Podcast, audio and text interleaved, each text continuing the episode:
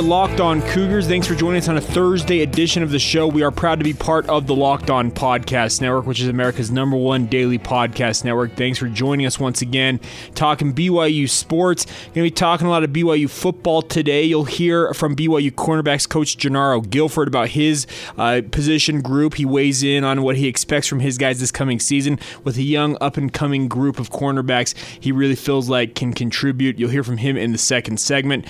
First segment, we'll run down some news and notes from the BYU football program. Uh, high profile transfer officially enrolled at BYU as we broke on Twitter yesterday. Also, need to talk about Lopini Katoa being named to the Doak Walker Award watch list, as well as another offer going out to a local prospect in the defensive backfield at Orem High School. So, a lot to get to on today's edition of the podcast. Thanks again for downloading the show. You can find the show on all the major podcast platforms Apple Podcasts, Google Podcasts, Spotify, and the Himalaya Podcast app.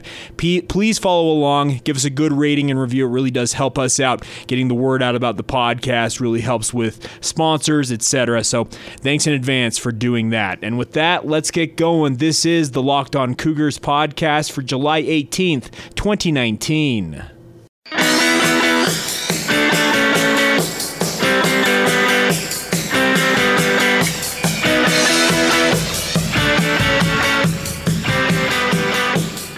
Guys, I'm Jake Hatch, your host here on Locked On Cougars, resident BYU insider. I work for the Zone Sports Network in Salt Lake City, Utah. Thanks again for joining us on a Thursday edition of the show.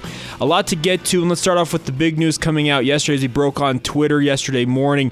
Uh, Mo Unutoa, transfer from the University of Utah, older brother of Elijah Unutoa, who committed to BYU and signed with him in this past recruiting class, has officially enrolled at BYU for summer term and will be a member of the BYU football program going forward. He will have to sit out the upcoming season per NCAA transfer rules, but he is a member of the of the BYU.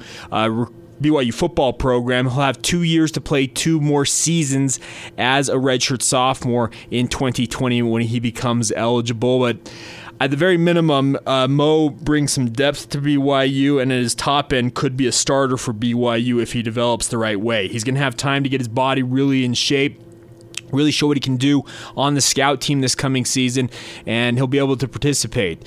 Uh, some kerfuffle out there of people who broke the news. I didn't know this that apparently Cougar Sports Insider and Jeff Hansen, who's a good friend of mine, had broken the news hours before I, I announced it on Locked On Cougars.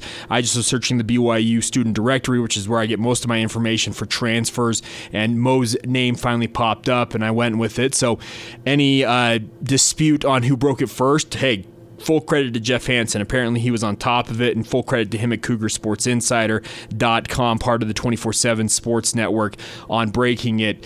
Uh, but I just passed along what I had learned about Mo Unutoa also after confirming with some people that that was the Mo Unutoa who was enrolled on the BYU student directory. So now that that's out of the way, like I said, I think Mo Unutoa, having two years to play two after joining BYU and sitting out this upcoming season, as I said, is very capable of at least being a backup, but at his top end could be a starting tackle for BYU, probably at right tackle, but a good addition for BYU nonetheless. So Mo Unutoa, officially a member of the BYU football program, and congratulations to him.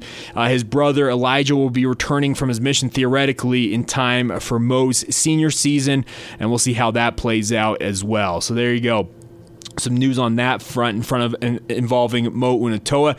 Also need to talk about today an honor that of course we of course we already talked about watch list season yesterday with Zach Wilson being named to the Maxwell Award watch list. Well, uh, today or yesterday, I guess I should say, Lopini Katoa has been named as a preseason candidate for the 2019 Doak Walker Award. He's on the watch list for this award, and like I said yesterday, these watch lists involve pretty much everybody unless your name is Zach Moss at the University of Utah. That was kind of interesting thing to see. Zach Moss, who's one of the top running backs in the country, and I don't think I'm going out of bounds saying that, not listed on this list, but apparently there's uh, some discussion in terms of the school getting him nominated for the award. Apparently, nominations come out from the different football programs for their players. So BYU nominated Lopini Katoa for this award, and he is on the preseason watch list.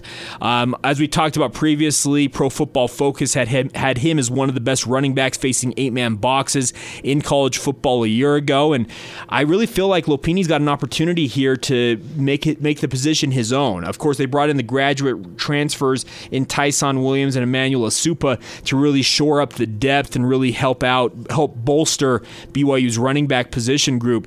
But Lopini Katoa is getting all these accolades, and it really leads me to think that maybe he has a bigger role to play on BYU's team. I know that some of the coaching staff believe that Tyson Williams could come in and be BYU's bell cow running back, their number one uh, legit running back in fall camp if he if he showed up in shape, etc. But I don't think Lopini Katoa plans on just stepping inside and saying, "Yes, you please take the bulk of the reps here, and I'll just take whatever else is left over."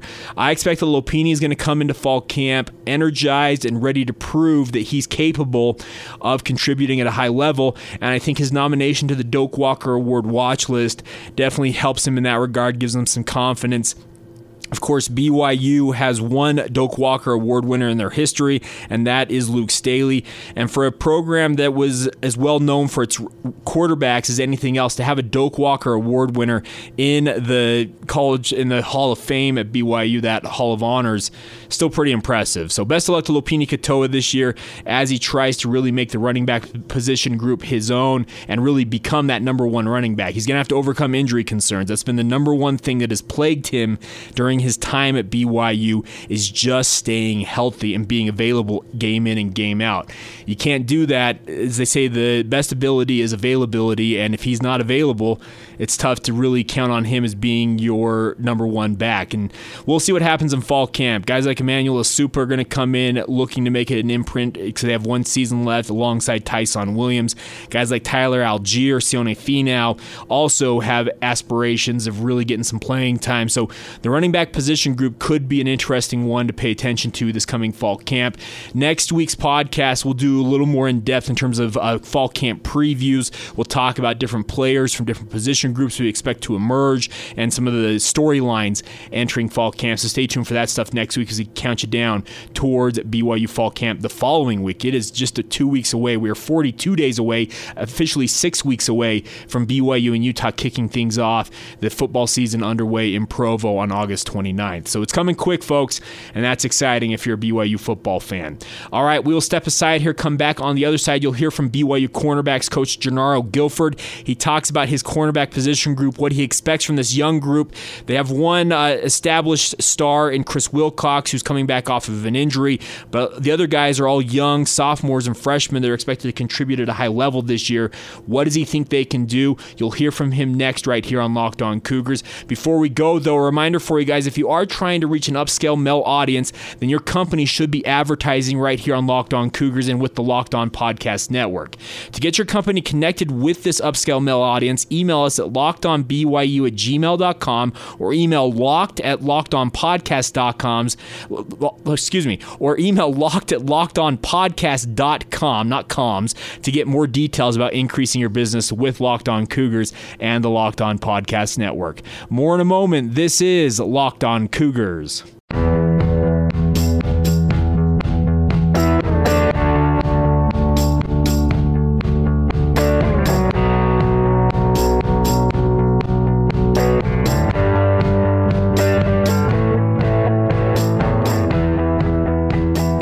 Locked On Cougars. Thanks again for joining us on a Thursday edition of the podcast. Let's get to it. Jernaro Gilford, BYU uh, cornerbacks coach, speaking with the media. I had a chance to speak with him along, I think, Sean Walker from KSL.com, who's been a regular contributor here on this podcast, as well as some other media members. Met with him at BYU Media, media Day back in June to talk about BYU's cornerbacks. Had some great thoughts on this young group that he expects to really emerge this coming season and help lead BYU's defense. So let's get to it. Here's Jernaro Gilford speaking with the media at BYU Media Day last month.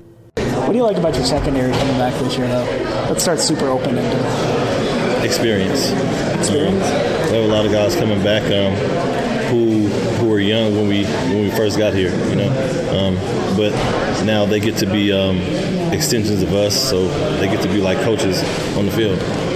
You've got a number of sophomores, Tyler was them playing last year part of that whole process, getting Absolutely. on the field? Yes, yes, and that, um, and that's, that's, that's kind of how it works. You yeah. know, um, continue to have guys play play early, so by the time they get seniors, they can always teach the younger guys the things that they that they've messed up on. Um, and I was I was the same way when I was here. Um, as far as playing early, learning learning from guys that were older than me. So then when it was my turn as I got older to train train the younger guys.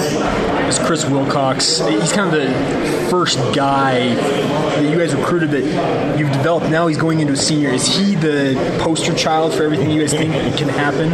Um, I mean, it goes from, from Chris to Dayan and Troy and everybody else. I mean, um, those three actually Yeah. Came in came in together as, as freshmen, so I had them all as freshmen. Um, and now all of them being seniors, it's um, a privilege to have them all. You know, um, have them have them able to teach all the all the younger guys and show them show them the right way to do things. Is Chris on track? Like, Um, as far as I know, I mean, it's up to the, the medical staff. You know, hopefully they can get them right and get them ready. Um, so I mean, we, I guess we, I guess we got to kind of kind of wait and see as far as, as far as he goes. Um, but um, I would I would I would hope he's ready. I, I, I would love to have him back. You know.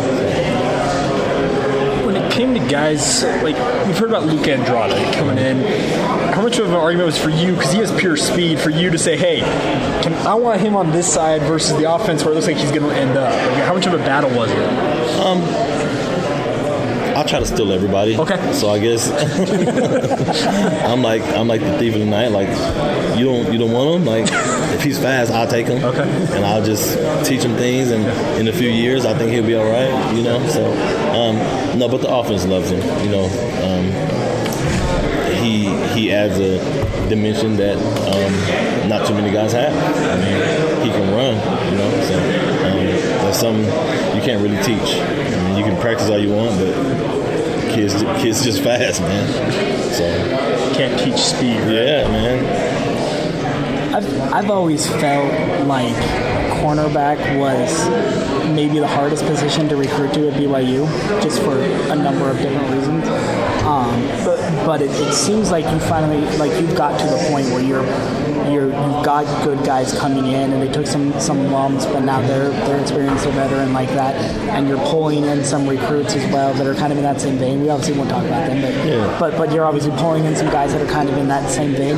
What's sort of your recruiting pitch to get a kid with that speed, that athleticism, you know, those hands, those heads, that kind of thing, to get them to, to BYU? We have to get um, a mixture of guys first off. You know, um, we have to get guys with, with length and, and, and, and speed, um, guys who are um, under recruited, um, maybe not fully developed that certain schools pass on. Um, that we feel that um, with the proper um, nutrition and the proper weight room. Um, so we have to look at look at kids, especially corners, look at them two years in advance. You know, um, knowing that if we have to play him early, is there's a possibility that um, he could take some lumps.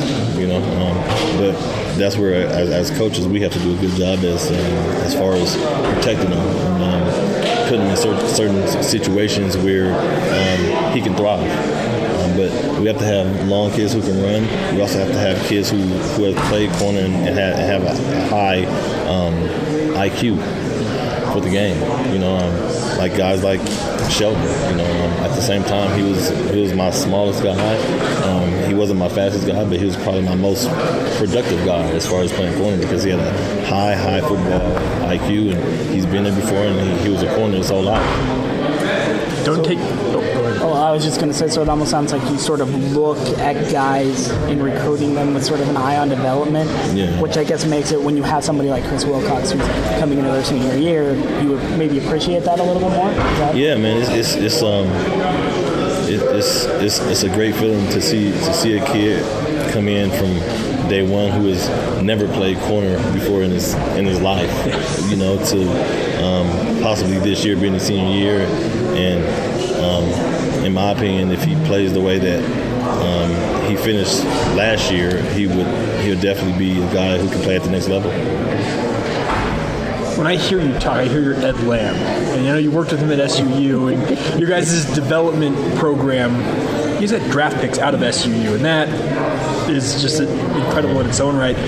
Is that kind of you taking that same mentality when it comes to finding this talent for the cornerback position in particular? You know what, yeah. Um, for me, yes, because it's similar recruiting wise. Okay. You know, we couldn't we couldn't get the best FCS players at Southern Utah. Yeah. You know, um, not even the best in-state players fighting against Weber. You Yes. know, um, but here I know I, I know I'm not going to get the best corners fighting against everybody across the country. But um, but with the school, the academics, um, the coaching staff, just the people here, the way you be treated, um, the, the the degree, the schedule, everything kind of align, aligns um, aligns up for, for them and their parents to want them here. Um, so we kind of beat out a lot of schools for certain kids because because of that reason.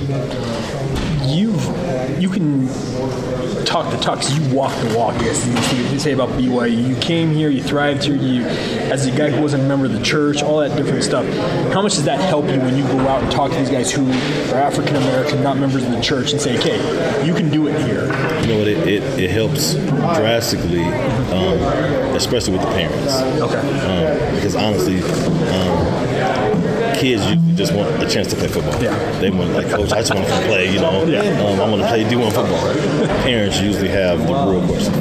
Education. Yeah, you know, from the education, how you be treated, um, what's your experiences and stuff like that. So um, when I when I go into a, a, a home and do a home visit, that's when the questions are usually asked, and that's when um, the real conversations are usually had. Um, kind of win the parents over a little bit um, that way. You know? What do you have like a certain aspect of your experience here that you that you rely on more than others? Does that make sense? Like, You know what? Majority of the parents ask me um, my experience here, my experiences here, as far as um, if, it, if there were any racial racial Okay. tensions. To, be hon- to be honest, yes. Okay. Um, and I, I, I tell everybody this. Um, for me, I'll, I'm the kind of person. I'm the kind of, of, of man that was raised. If if I had any if I had any um, anything negative happen, I wouldn't I wouldn't have brought my family back here. Gotcha. Point blank. Period. I mean, it's, it's not a job that important to me in, in America. So for me to bring my family into a spot where I thought it, I would put them in harm's way. Um, so that's what I always, always tell the parents. I mean, I can care less where the job was. It, it could have been at, at Alabama. If I didn't feel my, my family would be in, in safe hands and in, in a safe environment, the job wouldn't be that, that, that important to me. So that's kind of what I, I, I always tell parents. I mean, I tell them, I mean, it's going to be racial stuff everywhere. I don't care where you're at. I mean, it, I mean, it's it is what it is, you know. Um, but at, at the same time, I mean, I tell them I've, I've never witnessed anything or anything that drastic to where I, I feel that my 10 year old son is being harmed way, you know. Last thing for me, you have two junior college guys coming in this class. For a group that would seem like quite deep on paper, why bring two junior college guys? Does that make sense? Why do you add those two into the mix now? Um, no, because a, a lot of guys are in the same class. Okay. Um, and we, we felt that we need to kind of spread it out a little bit. Um, and we had some depth, depth issues last year, um, especially against the last game of the season, Yeah. you know, Yes. Utah. Um, we had some, some depth issues. So I, I felt like we could add a, a little more depth to where if guys get nicked up or get injured, we'll, we'll have guys to kind of step up and st- step in and replace them. Um, so um, for me, I, I can never have enough enough solid guys to, to come in and play. Um, so it'll be a chance for them to come in and battle. Um, and it also puts pressure on our guys who are, who are here now to, to let them know like nothing's nothing's going to come easy. You better you better grind every single day, um, and that's that's why I like it. I like I like for it to be competition every day. So I mean, those who, who don't don't work as hard is going to show up, and it is what it is. There you go, Jernaro Gilford, and thank him for taking the time. You can tell he's high on his his position group, but he has high aspirations and expectations for them as well. Also, cool to hear him talk about how he goes about recruiting. He's a guy who was a non-member of the Church of Jesus Christ of Latter-day Saints, came to BYU, had to leave BYU at one point, came back, went on to star for BYU. Of course, had that incredible interception to seal a win over Utah. Just a fantastic player and has been a great ambassador for BYU. And he's a great recruiter in that regard because he can speak to have done doing what he's asking guys to do at BYU.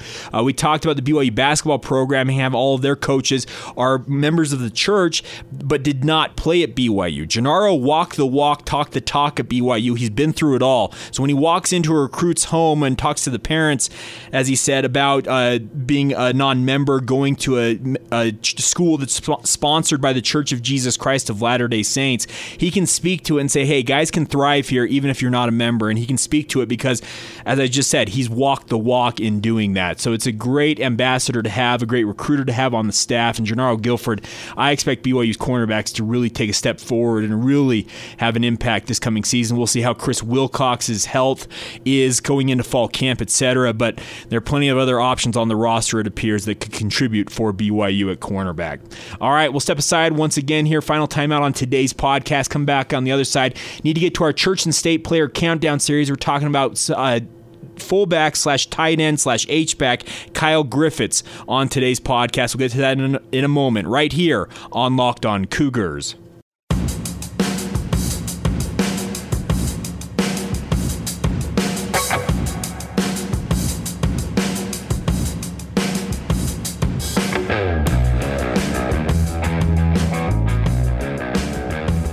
As we close out today's edition of the podcast, wanted to get to our church and state player countdown series. We are 42 days away from BYU, BYU and Utah playing in the Holy War game.